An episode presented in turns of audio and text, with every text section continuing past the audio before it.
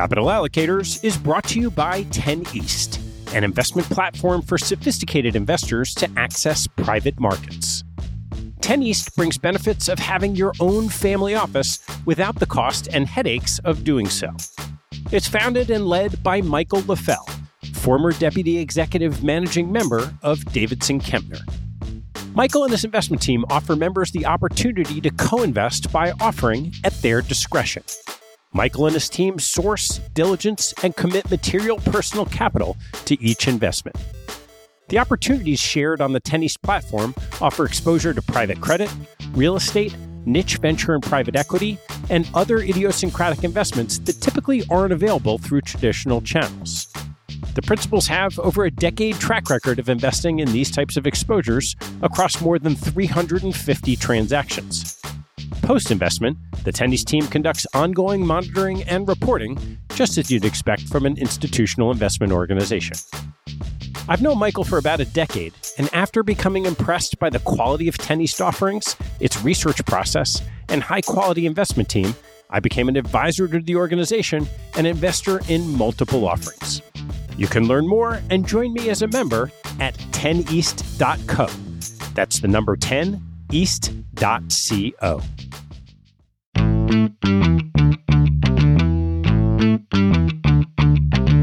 Hello, I'm Ted Seides, and this is Capital Allocators. This show is an open exploration of the people and process behind capital allocation. Through conversations with leaders in the money game, we learn how these holders of the keys to the kingdom allocate their time and their capital. You can keep up to date by visiting capitalallocators.com. My guest on today's show is Dr. Ashby Monk, the Executive and Research Director of the Stanford University Global Project Center. Ashby was named by CIO Magazine as one of the most influential academics in the institutional investing world. His current research focuses on the design and governance of institutional investors, with specialization on pension and sovereign wealth funds. Ashby's most recent book, The Technologized Investor, is a practical guide showing how institutional investors can gain the capabilities for deep innovation by reorienting their strategies and organizations around advanced technology. He also recently released a significant white paper on transparency and innovation for institutional investors for the Biden administration. Our conversation follows up an early podcast, episode 29, which is replayed in the feed. This time around, we discuss the power of asset owners, issue of transparency, need for innovation and obstacles to achieving it, how and when to create change, examples of climate work at New Zealand Super, the Australian Super Funds, and Canadian pension funds, and Ashby's handful of technology startups focusing on these challenges. Please enjoy my conversation with Ashby Monk. Ash, it's great to see you. Thanks for having me back, Ted.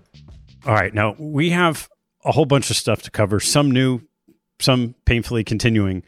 But why don't we just start with this overview of why is it that you continue to spend your time thinking about and working with these asset giants? Oof, that's the question I ask myself just about every morning.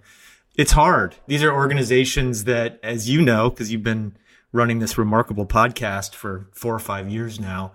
And congratulations on it, by the way, Ted. I, I feel like you've become an input into all of the work I do. You're not just an output anymore. So you're creating data and information and knowledge that is really valuable. So, so why am I doing this? I really truly do believe, Ted, that these are the most important organizations on the earth. And that's full stop. I don't even have a caveat around that or a constraint. They're the foundation of the modern social welfare state. So if you take public pension funds, corporate pension funds, even foundations and endowments, they all exist to solve some social problem or facilitate some kind of critical social activity, you know, funding old age retirement, keeping nation states solvent during financial crises, things like that. And at the same time, when you've got this these organizations that have such profound importance for the modern social welfare state, They're also the foundation, what I often call the base of capitalism. They are the organizations putting the capital in capitalism. With $120 trillion, their capital flows out into the hedge funds, the mutual funds, the private equity funds, the venture funds. It's the endowments, foundations, pensions, sovereigns, insurance companies, and family offices that are kind of setting those base layer incentives.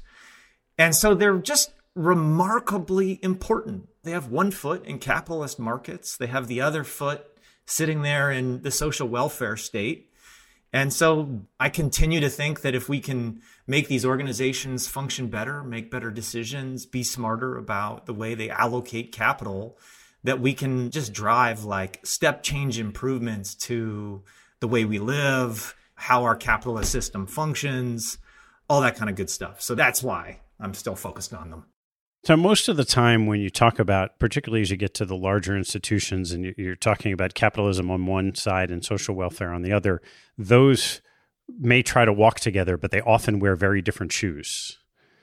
So, as you do this work, we've heard on the show from others the challenges of governance and what happens when you don't have these investment minded people making investment decisions. What are you seeing as the leading edge of what needs fixing? It's amazing when we have whole business schools set up to try to understand how businesses should make decisions. And in businesses, we have a pretty clear focus on shareholder shareholder focus or stakeholder focus when you get inside these public pension plans or endowments in universities, it becomes much harder to unravel what they're optimizing for. You can ask these organizations specifically, what is your goal?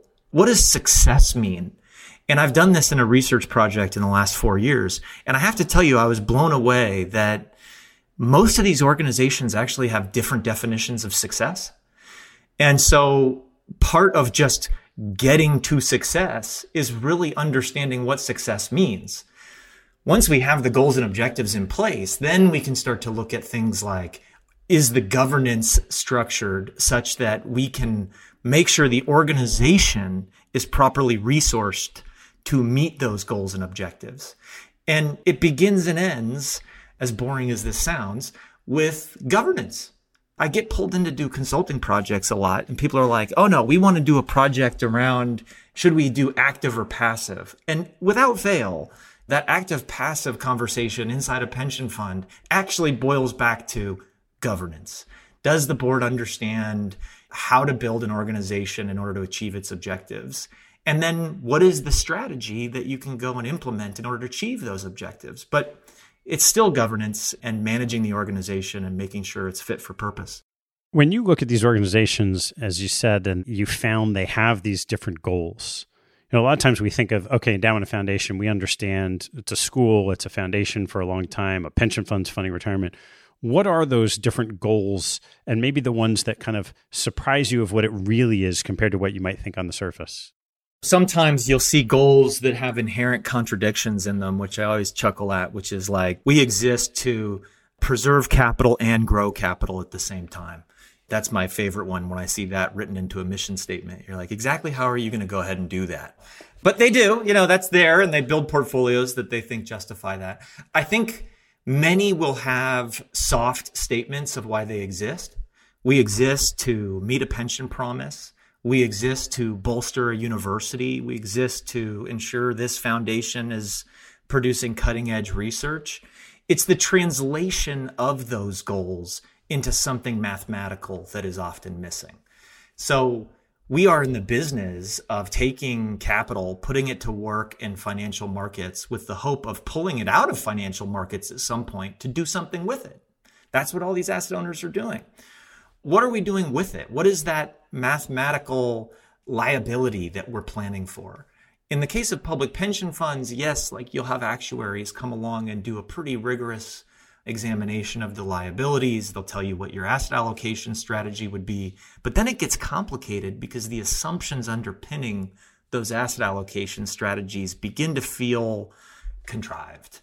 If you just put more money in hedge funds, then you have a chance at meeting the 7.5% return target some of this stuff starts to feel like we are building portfolios based on a false set of foundational assumptions. But I think if we can begin to model the cash that we expect to get out of these organizations, then I think we can all start to get on the same page in terms of how we build portfolios, what's the cash that we're putting into the portfolios, and then what can our reasonable expectation be for the cash coming out? That's a very simple statement. It's like a cash flow model. But like that's what we do. We take the capital, we put it into the financial services industry, the financial markets, and we need to get the cash out at some point. But like find me pension funds and sovereign funds that have been that explicit and built the model that proactively. It's very hard to find. A lot of what goes into a model like that is sort of that granular level information, building it up, right? You could think of company level information, fund level information.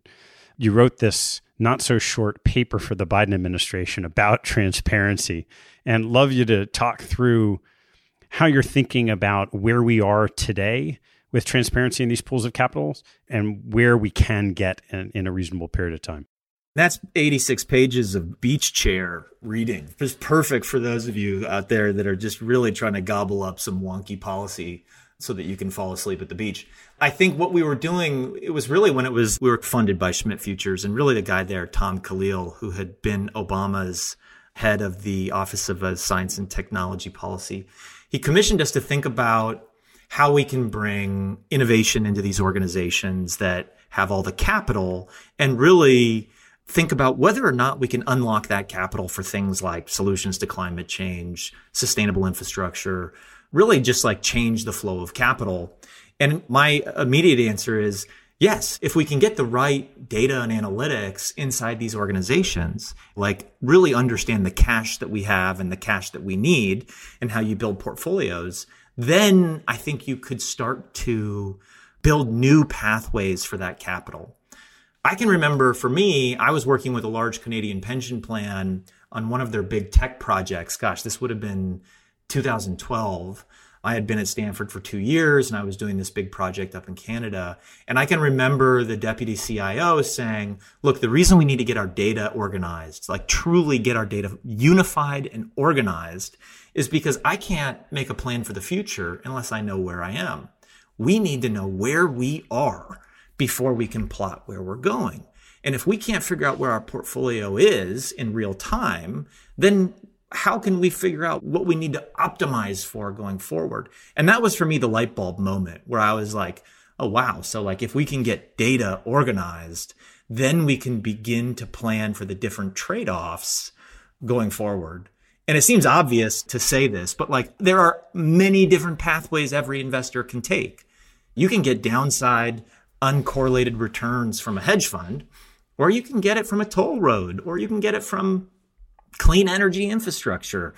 And the decision that you make there will have consequences for your portfolio, but also for the world. And so we recognize that if you get the right data, the right level of transparency, you can really change the flow of what they're doing. And so the project that we did for the Biden campaign and then Biden transition and, and Biden team and administration now was really this paper that was like, okay, what are the types of data that if you can get in to these organizations, you can really change the way they invest? And we found a couple really interesting things we found that if you can really kind of model out those cash flows that we were talking about, cash flows, liquidity, unfunded pacing commitments, and all of that, you can drive. In fact, there's a UK based pension fund that did this. You can drive these organizations to hold less cash and diversify their portfolios less, as in go deeper with funds and hold less cash and invest more. Because with the right data and analytics, you now have more confidence in your cash position and your commitments. And so you can do more with that cash. So that was a telling thing that we wrote about. We talked about climate risks being measured in the portfolio and how we've seen plans change their portfolios to try to build resilience once they measured those climate risks. Obviously, the last time I was on here, I went off on fees and costs. So I won't do that again here.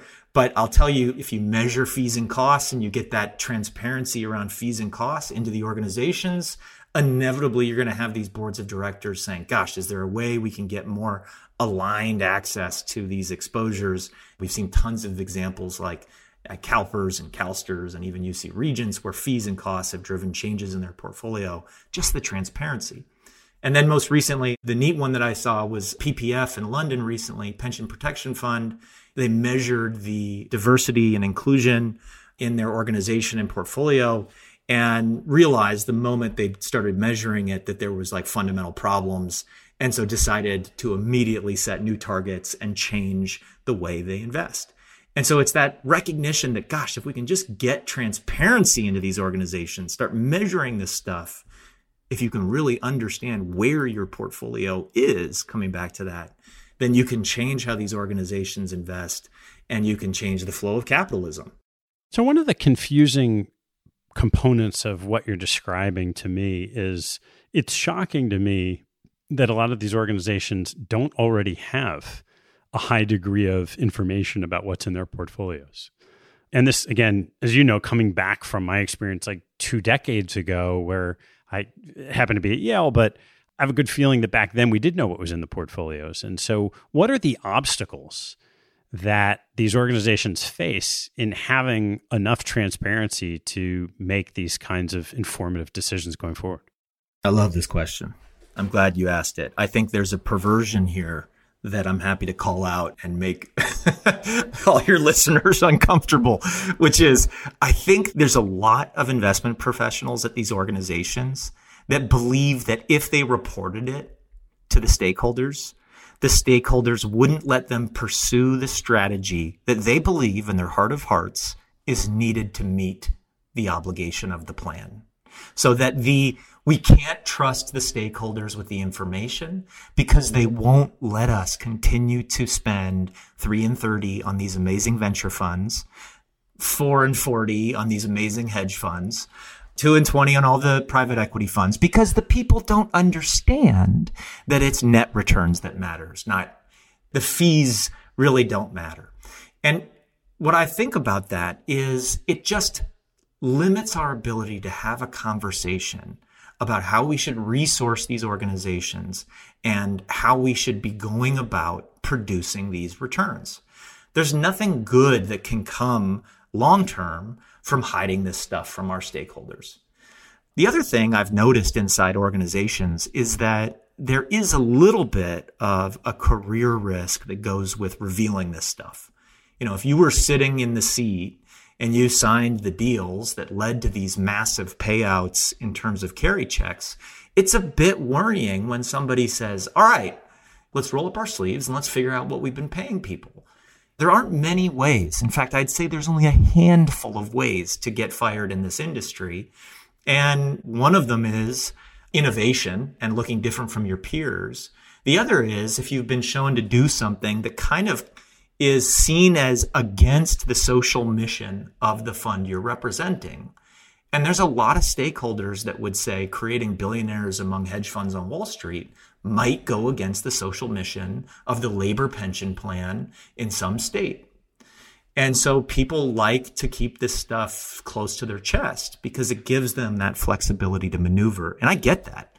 I just think that's like short term solution Whereas the long term issues that we're facing really need that data to come out so we can properly properly manage these funds.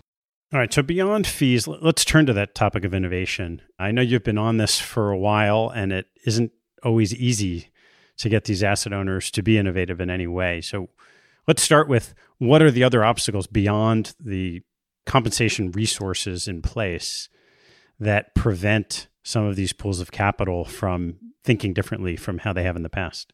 Innovation inside the capital allocator world is really hard. In fact, one would almost argue that we designed these organizations not to innovate. Like innovation is a bug, not a feature. They are bound by prudent person rules, which is another way of saying follow the herd. There's fiduciary duties, which kind of is like a little bit nerve wracking anytime you're thinking about putting money in Bitcoin. Most of these organizations have monopolies over the asset base, which means Stanford Management Company isn't going away, CalPERS isn't going away, but the people in those organizations can be fired. And so you as an employee of these organizations, and I'm not suggesting that people are doing this consciously.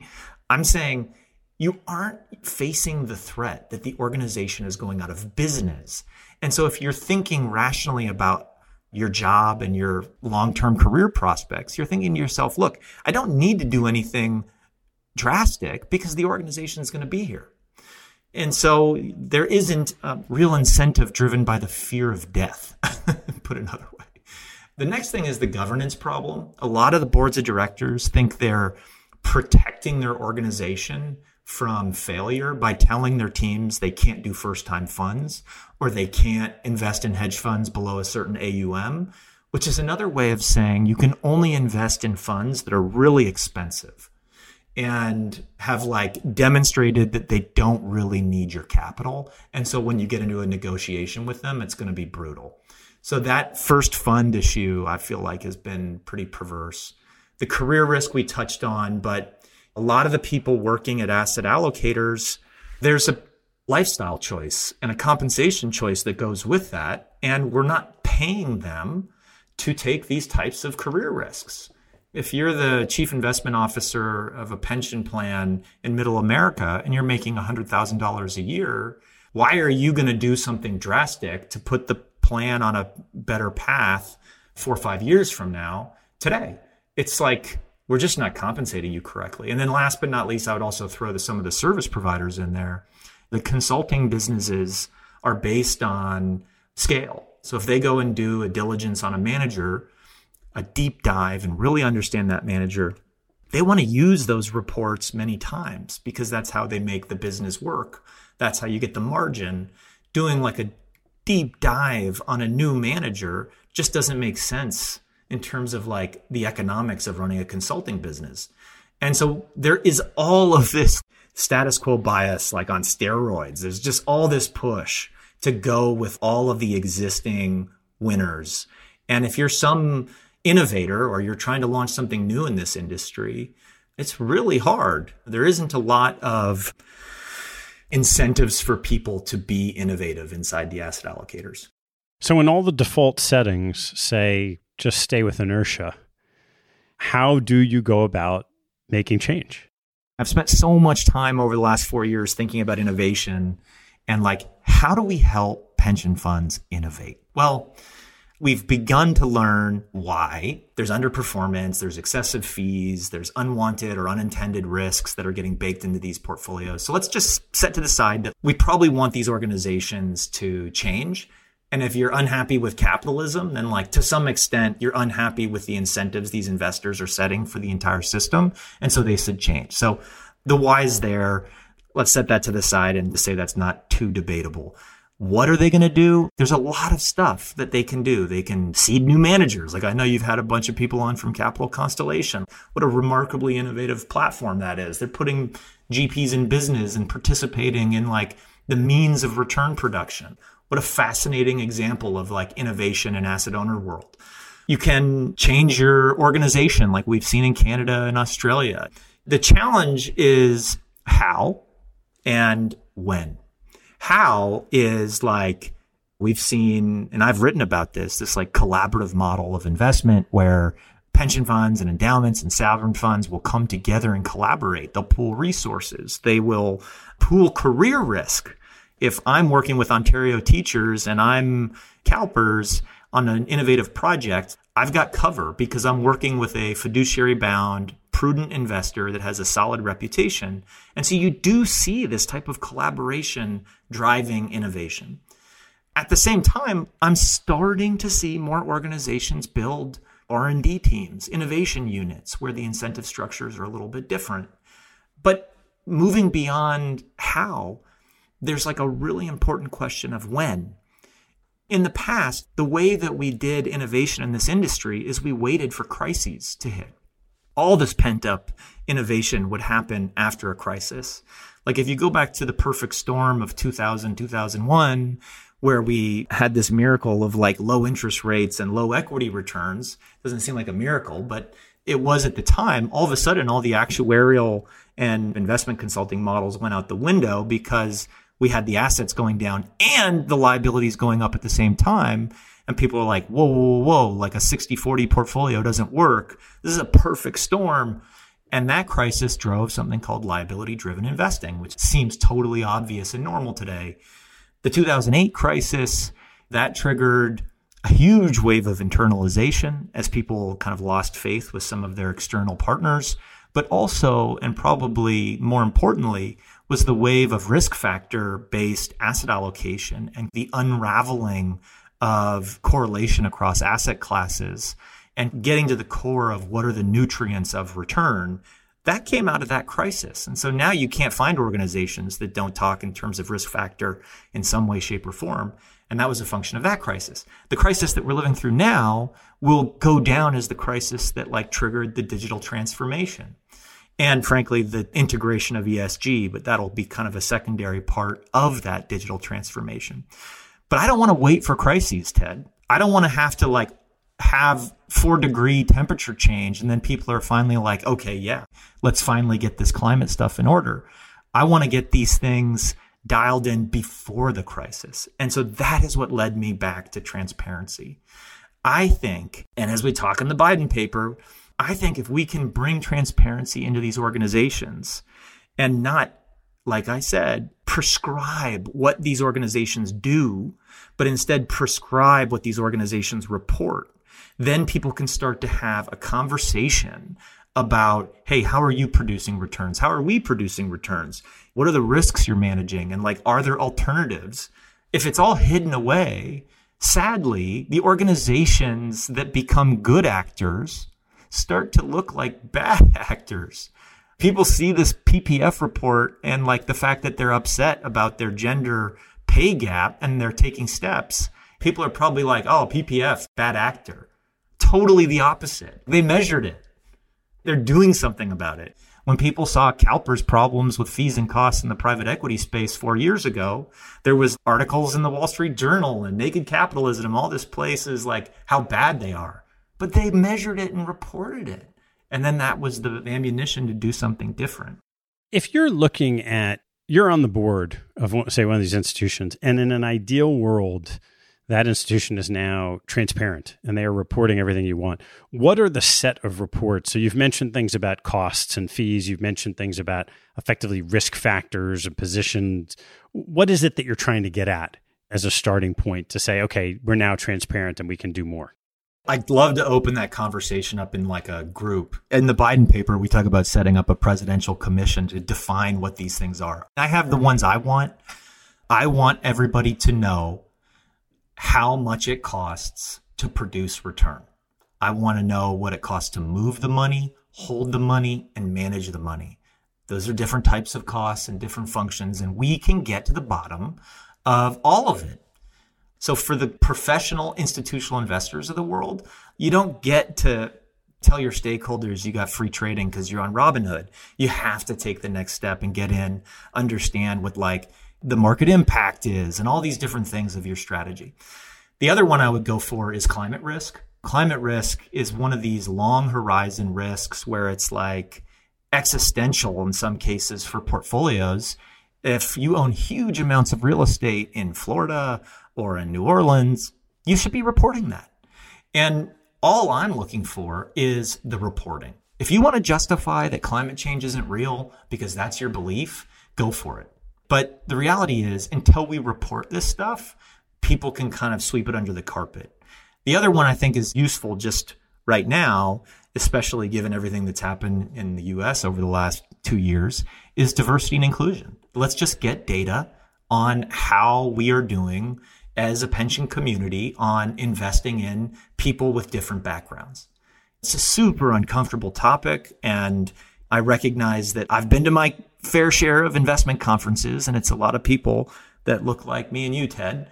But like at a certain point, let's just measure it and figure out are the diversity numbers in our portfolios the same as the diversity numbers in our society? know, I'm not asking to change the weightings. I'm just simply saying, let's figure out if we are reflective of the society that we live in.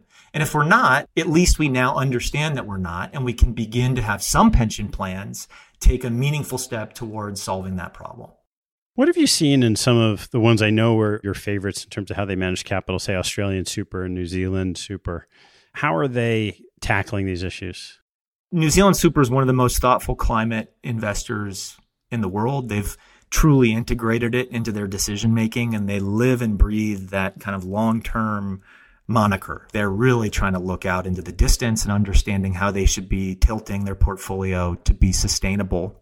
And in fact, I think in the last year, they reached out because they've relaunched their entire climate project.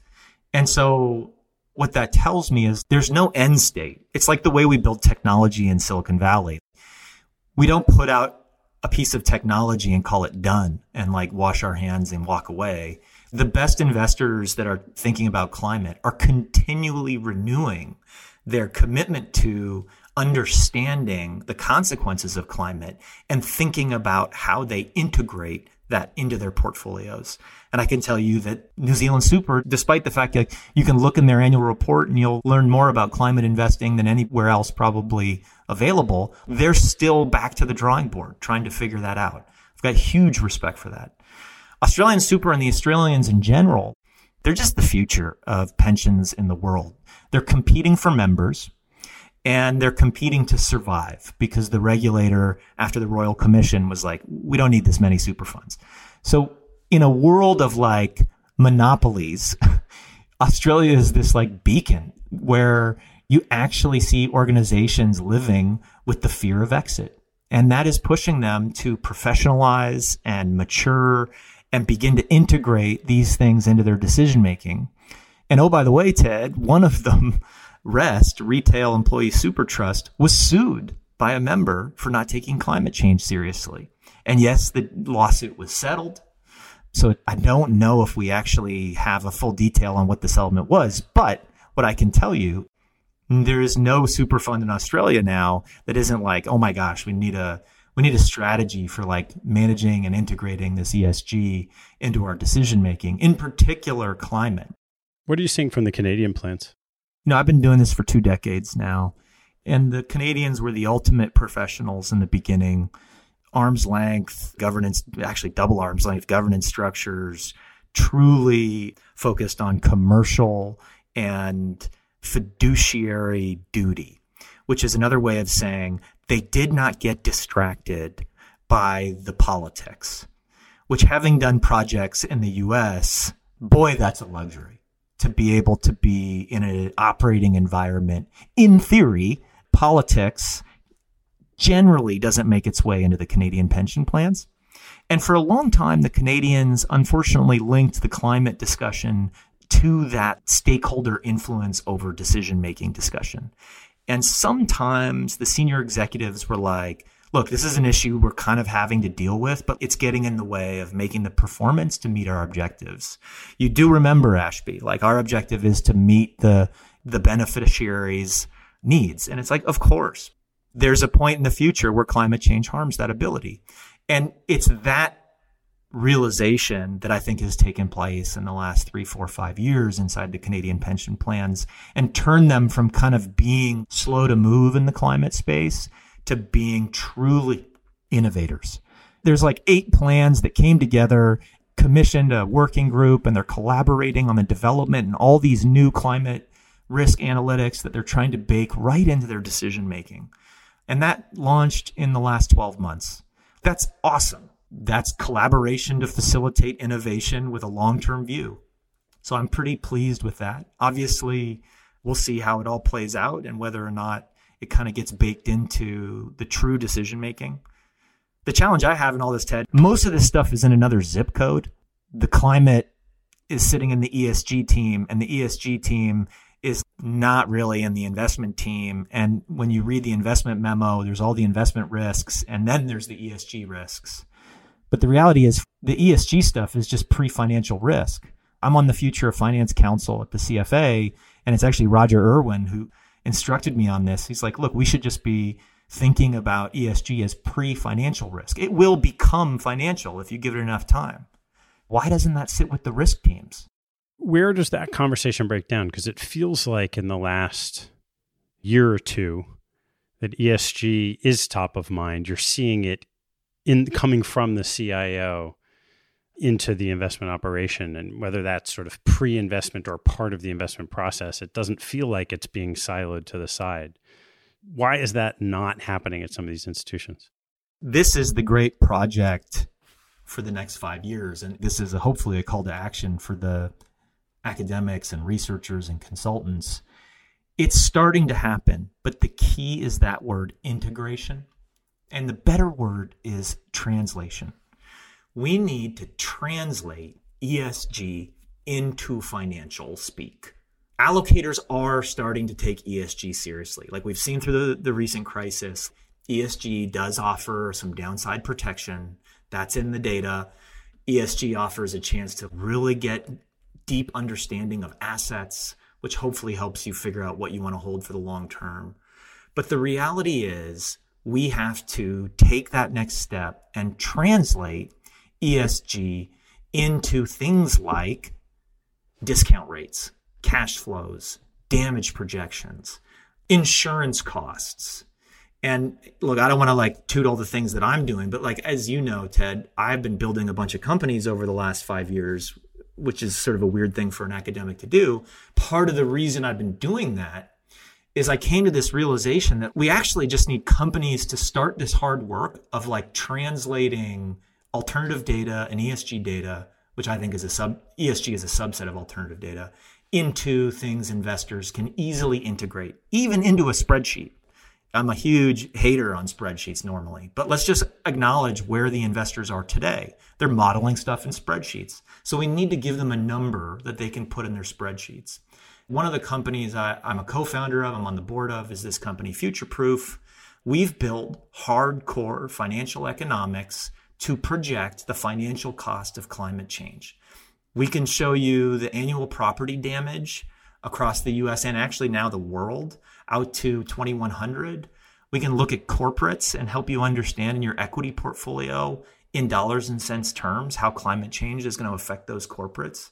But the key was like building a business that is in the service of that translation function. It's not just like, can we make the climate science better? There's tons of great climate models.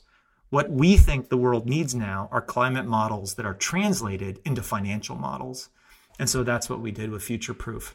What are some of the other tech startups you're involved with these days in line with this whole thesis? Futureproof, I'm on the board. I was a co founder. It was started on my balcony at Stanford. Been going two years. The, the other one that is kind of in this specific thesis would be Net Purpose this amazing woman, Sam Duncan, she came out of Leapfrog. She'd been at Goldman Sachs and she was like, look, there's a problem with the way we measure impact. We've got all these ESG ratings, but like the reality is if you want to change your portfolio, you have to have a sense of how this ESG framework actually drives impact how much carbon is being reduced by my investments, how many people are getting vaccinated by my investments. And so net purpose is literally trying to create, it's like ESG, but it's ESG and impact in the sense that all this SDG world could be boiled down into metrics that you could then in- integrate into a decision making. And that's what net purpose is all about. And then there's all the work I'm doing at Addepar and the work that I'm doing at RCI, which is tangential to that because we're all about helping investors model their future through something I call portfolio navigation. So we were talking the beginning, we were talking a lot about cash flows and and how the investors are using spreadsheets to do all this stuff that's like mission critical, projecting when to rebalance. You want to do a fund commitment and you need your analyst to go away and figure out, well, what are my unfunded commitments and I need this now so I can figure out how much to commit. And then based on my set of exposures, what are the likely outcomes in terms of capital calls in the future based on different scenarios? Like all this stuff was living in spreadsheets. And so we wanted, before Addepar, I was co-founder and, and president of this little company, RCI, and we built this toolkit over four years called Navigator. The analogy I would do is like before we'd think about navigating in your portfolio, let me like walk you through what changed in personal navigation. And then I'm going to bring that into the world of investing.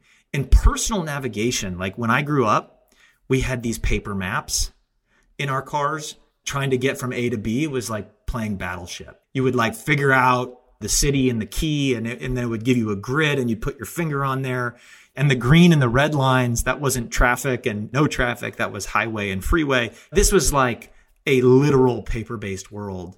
And that's only 20 years ago. And so what happened? Well three key things happened to personal navigation. We got gps on our phones so now we know where we are all the time.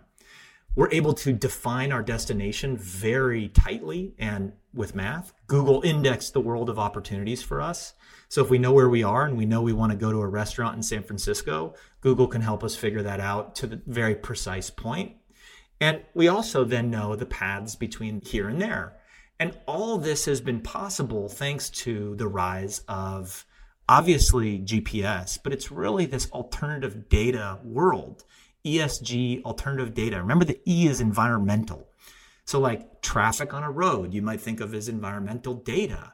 Waze, which is another way of driving, is kind of the social behavior of traffic. How do traffic jams prosecute across urban environments? Well, it's because you have Gawkers and, and agent-based models will tell you how traffic jams work just put it to the side and say the whole world of personal navigation has been completely upended by data models and this incredibly elegant device, the phone.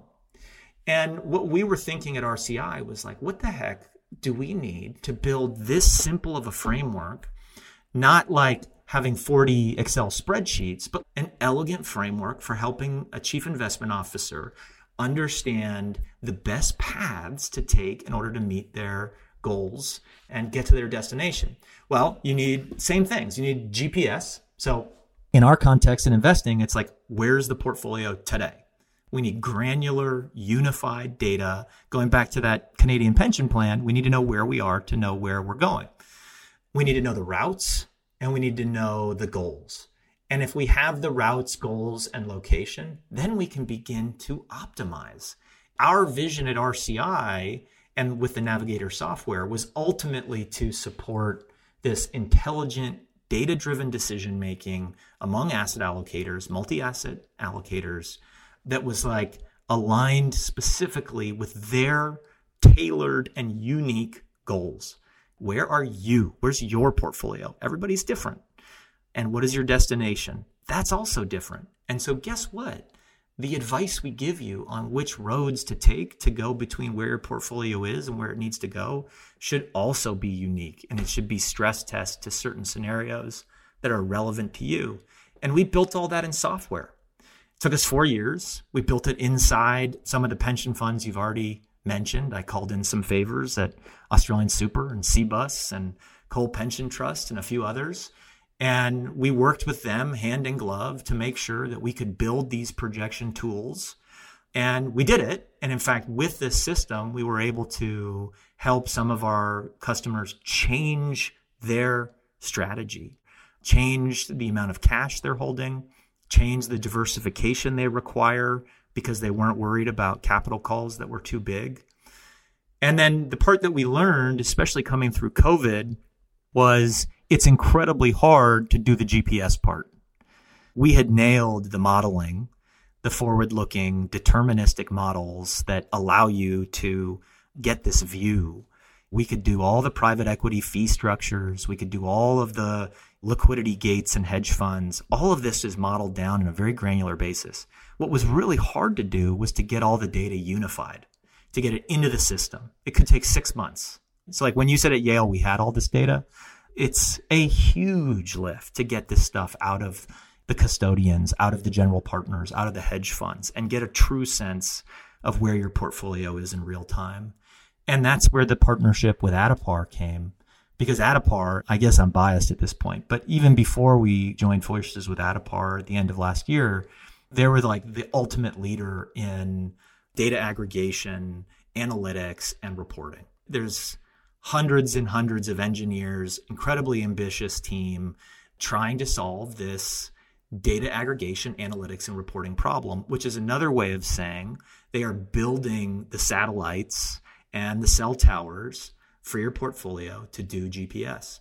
And so when we joined forces, it was like, all right, there's the GPS.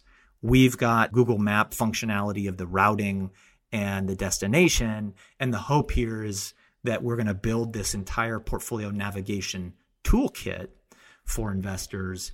And coming back to this notion of ESG, once you have that portfolio navigation that's tailored to you, then you can start to do things like constrain your portfolio based on different themes. I care about sustainability. And so I'm going to build a portfolio map that aligns with that sustainability goal. I need to get to the same destination and you know where I am, but show me a route that aligns with that sustainability goal. That's the same as saying, I want to avoid toll roads. I want to go and drive on a scenic route to San Francisco. We should have that. It's not that hard, Ted. We're literally not putting people on Mars with this. This is like, it's a coordination problem. We're not filing tons of patents. It's a software problem and a data aggregation problem and a process problem you come through a lot of these organizations that are at that leading edge of innovation. They're trying to do the right thing. And then I know we had talked about you did work with a certain state, and for the heck of it, let's just call it the state of Pennsylvania. and it sounds like that one didn't go quite as well. So I'd love to hear the story of your involvement and what happens when one of these things goes awry. Yeah, that was a hard one. And as a rule, Ted, you probably don't want your pension ever under investigation by the FBI. From what I read in the news is where they are now. But I'll need to be a little bit careful. I was the consultant, and I'm sure there's NDAs out the wazoo, and, and certain people are listening to this holding the NDAs right now. The report is public, and so you can see the difficult things we wrote and the positive things we wrote. And, you know, I was even grilled as part of the commission and you can go watch the video. But what I can say is this. I was surprised going into that project. One, my sense in it was that all of the actors actually, like we talked about earlier, the reason for non transparency is that these actors feel like they want to be able to pursue the goals that meet the needs of the system and they don't trust the other parties to allow them to do it. I think that was what was kind of happening here. I didn't meet anybody that I was like, wow, you're dodgy. Like everybody's great. Everybody's mission driven. Everybody wants to do the right thing. The problem is the environment is incredibly political. I don't mean partisan. I mean politics. And so the way that people are making decisions. Even the way that I was allowed to conduct interviews of the staff at some of these plans was completely devoid of trust. My interview at one of those organizations was me sitting in a room with 40 people, and every single person had to say what they were going to say to me in front of the other 40 people. So you can imagine how candid that was. or lack thereof. It was a strange project. But in the end, I give those guys credit, especially former Treasurer Torsella, for saying, look, we're a state plan. We have a difficult bogey that we have to hit in order to meet our pension obligations, and we want to do what's needed. And they brought me in and they launched a pension commission. And they like, once again, I would say, here we are talking about them and they're under investigation by the FBI. But part of me is like, there was a palpable sense that they wanted to improve. And so I'm not saying they're good guys, but I'm saying, and maybe they are good guys, but I am saying that like, it's interesting to me how like we do create these disincentives for being the good guy. So for those people who are probably not inclined to go read the transcript of what you said in public, what was the worst or most surprising thing that you found that you've already said in public? Yeah, the performance wasn't what I actually expected it to be. After meeting with them, I was actually quite impressed with their portfolio construction and the way they thought about investing.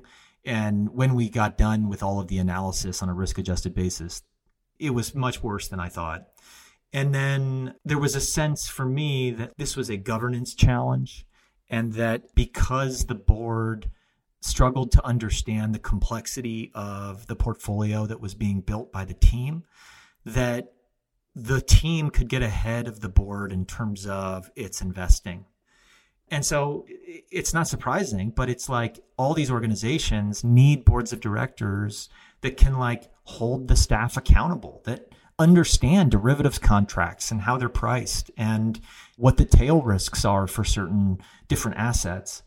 It didn't jump out at me in that context that there was a bunch of people on the board that had that knowledge and skill to hold them accountable. And this project didn't start out as a governance project. It started out as a question should they go passive or should they keep being active? And the project ended quite clearly as a project on governance. All right, I want to ask you a couple of closing questions. Before that, though, would love an update on Long Game. Yeah, so Long Game, we are personal finance application to try to help young, but really all Americans save more money. So the thesis is young people, Americans are having trouble saving money for a bunch of things, but especially retirement. And they struggle to engage in their finances. They find it scary, daunting. And so Lindsay Holden and I started a company, I guess probably five years ago, to try to make this process of saving money fun and build, sounds cute, but like build games around it. And our thinking and our thinking remains that this is the next phase of behavioral finance and what we think of as like the nudges of personal finance. We're going the next step, which is to bring a bunch of extrinsic motivators, games, variable rewards into the toolkit to push positive financial behavior. And we are doing great. I mean, we're now working with a series of banks to help them with their customers. The pivot along the way was to say our IP is in engaging young people in their finances acquiring savers at much lower cost than all these other banks and getting them to save money and then do positive things in their personal financial world. And so we started working with banks and we have a whole series of banks that we're working with now. We're in 50 states and we're continuing to fight the good fight of pushing young people to get on top of their finances and pulling all the levers we can to do so. You can still win a million bucks on Thursday if your numbers come up just for doing the right thing. All right, Ash, what's your favorite hobby or activity outside of work and family? I think it's probably for me, especially in this COVID world, the garden. I've been stuck here in Los Gatos, California with my family, and we have a little bit of space because we live up the hill. And I've been planting trees. You can order trees, they get delivered. I think I've planted 60 trees in my backyard and front yard and everywhere I can find a tree. It's probably like driving my neighbors crazy at this point. and you'll show up at my house in 30 years and you'll be like, "What the hell was going on here?" But it's kept me sane by getting out and digging holes. All right, what's your most important daily habit? We've gotten a routine with our kids, my wife and I, every day at dinner time. We all have to like go around and say the two things we're grateful for there's so much pain and anxiety and insanity in our day to day existence that flexing this muscle every day of being grateful has actually been awesome. First off, it just inspires interesting little conversations around the table when you hear what your kids are actually grateful for. But it's also like a nice exercise to go back and remind yourself that you have cool stuff going on, even, even when your companies are almost failing and you're fighting for their lives and the world is kind of melting down around you. What's your biggest pet peeve? Bad listeners. It happens to me where like I sense people are just waiting for my mouth to stop moving so they can do their next point. And I just can't stand that. I think it, especially in the world of venture capital and entrepreneurs where like everybody is, says their story so many times because they're obligated to, it can actually just lead to like one robot talking to another robot rather than human conversations. I love to like try to disrupt the flow of somebody's spiel. And so that's the way I'll do it. All right. Which two people have had the biggest impact on your professional life? Yeah, this is a good one. The two for me that I picked are Jagdeep Bachher and Elliot Donnelly. So Jagdeep, I think I met him in 2010 and he just didn't see me as an academic. I think he saw me as like something else. And so he gave me the confidence that my ideas weren't just ideas and that we could actually build stuff around them. And I became a, an advisor at Aimco and we did cool projects. I have a couple of photos from back then where like the first time he flew me up to Edmonton, which by the way was where I was born, flew me up there. We had this whiteboard and we like literally whiteboarded, I don't know, three or four like wild projects that we wanted to work on together. And we recently went back to that whiteboard and we did them all. It's like this amazing thing that I was sitting here in academia thinking deep thoughts. And he was like, why don't you like do these deep thoughts? And so I'll, I'll be really grateful to him forever for breaking me out of that and giving me that confidence. So, how about Elliot? He convinced me that I could build companies. The classic thing for academics is they become advisors or they're on some scholarship board. And he's like, look what you've been doing with all these pension plans and sovereign funds. What I was doing with the pension plans and sovereign fund was trying to create role models that other people would replicate. But that's dicey. You're in the world of government and pension funds leadership changes and and the big idea that you've been working on for 2 years gets shut down. That's happened to me. And so he's like, there are these companies that you have ideas for. Let's build them. Let me help you build one. And he co-founded a company with me and we built it up. And it was like the most freeing thing because it wasn't a wild success, but it was enough success. And it just gave me the confidence that I could go out and do those kinds of things. And I actually never backfilled my time at Stanford. I had taken leave at Stanford half time to go do that stuff with Jagdeep and then go do more consulting. And then ultimately it was like, Elliot that was like, don't do consulting, build companies. And so that's kind of how I end up with RCI and Futureproof and Long Game and Purpose and all these things that I'm working on. I can kind of tie back to Elliot's influence. So, what's the biggest mistake that you made and what did you learn from it? We've talked a lot about how hard innovation is today and the challenges that investors face.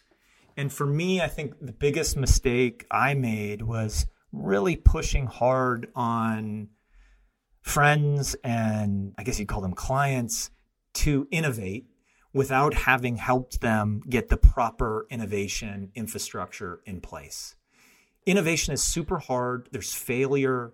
And by the way, you cannot innovate without failure. The two are inextricably linked.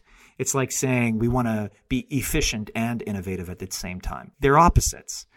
Innovation is failure and learning how to manage failure. And so if you're going to have failure in these organizations, you need to create the proper structure.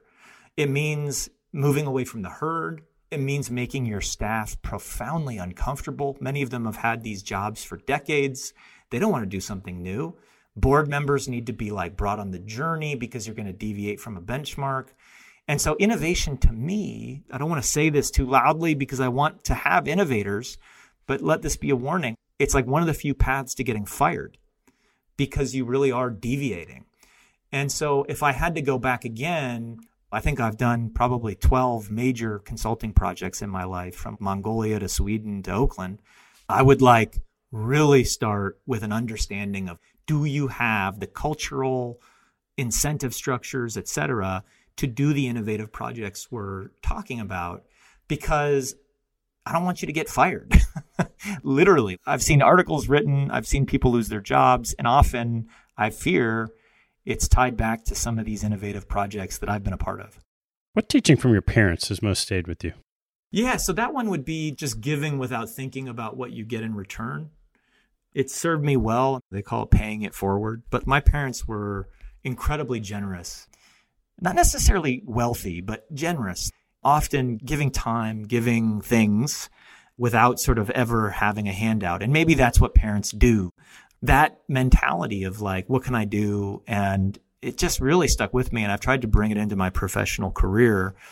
And I think it's served me incredibly well because there's just a lot of people that have invited me into their ecosystem because I added value to that ecosystem without asking for some immediate compensation. You're building that relational capital by doing that in the same way that you build human capital by going to school and studying, paying it forward, providing value without defining the value that you're extracting. that's how you build relational capital. And I think that's where I've been really lucky to have a lot of it. All right, Ash, last one. What life lesson have you learned that you wish you knew a lot earlier in your life? This is what I'm like trying to do for my kids. Life is incredibly painful. And at least it has been for me. I mean, it may look like it's been fun, but it's like a whole series of do you have the capacity to do the work required? And I feel like through rowing in college and then cycling in Europe, and then lately I've been doing these like epic long swims, I've kind of figured out how to get my head right with suffering and pain. And obviously, like, there's healthy suffering, and I'm not saying everybody, you should just run into brick walls. I'm not saying that. But like, doing the work and understanding that the work flows through into some outcome, that's the recipe for success. I keep pushing my kids to do these sports that are not instant gratification sports. That's like running, swimming, rowing, hiking, where it's like every single time you go out, your brain is like, stop. And they have to push through it. For me, I have that stop thing happen like four times a day. You're building a company right now called Capital Allocators. How often do you feel stop? It's constant. And so like when you're building stuff from scratch and there's failure all around you and people are constantly telling you you can't do it and that you're going to fail and yet you preserve the kind of focus and persevere. That to me goes back to like what I learned in rowing and and cycling and now swimming. Just keep doing the work. Have confidence in yourself. Ash is great as always. Thanks so much, man. Thank you so much for having me. It's great as always. Congrats again on this amazing podcast you've built. It's a great resource for me personally. Thanks, Paul. Thanks for listening to this episode. I hope you found a nugget or two to take away and apply in your investing and your life. If you'd like what you heard, please tell a friend and maybe even write a review on iTunes. You'll help others discover the show, and I thank you for it. Have a good one, and see you next time.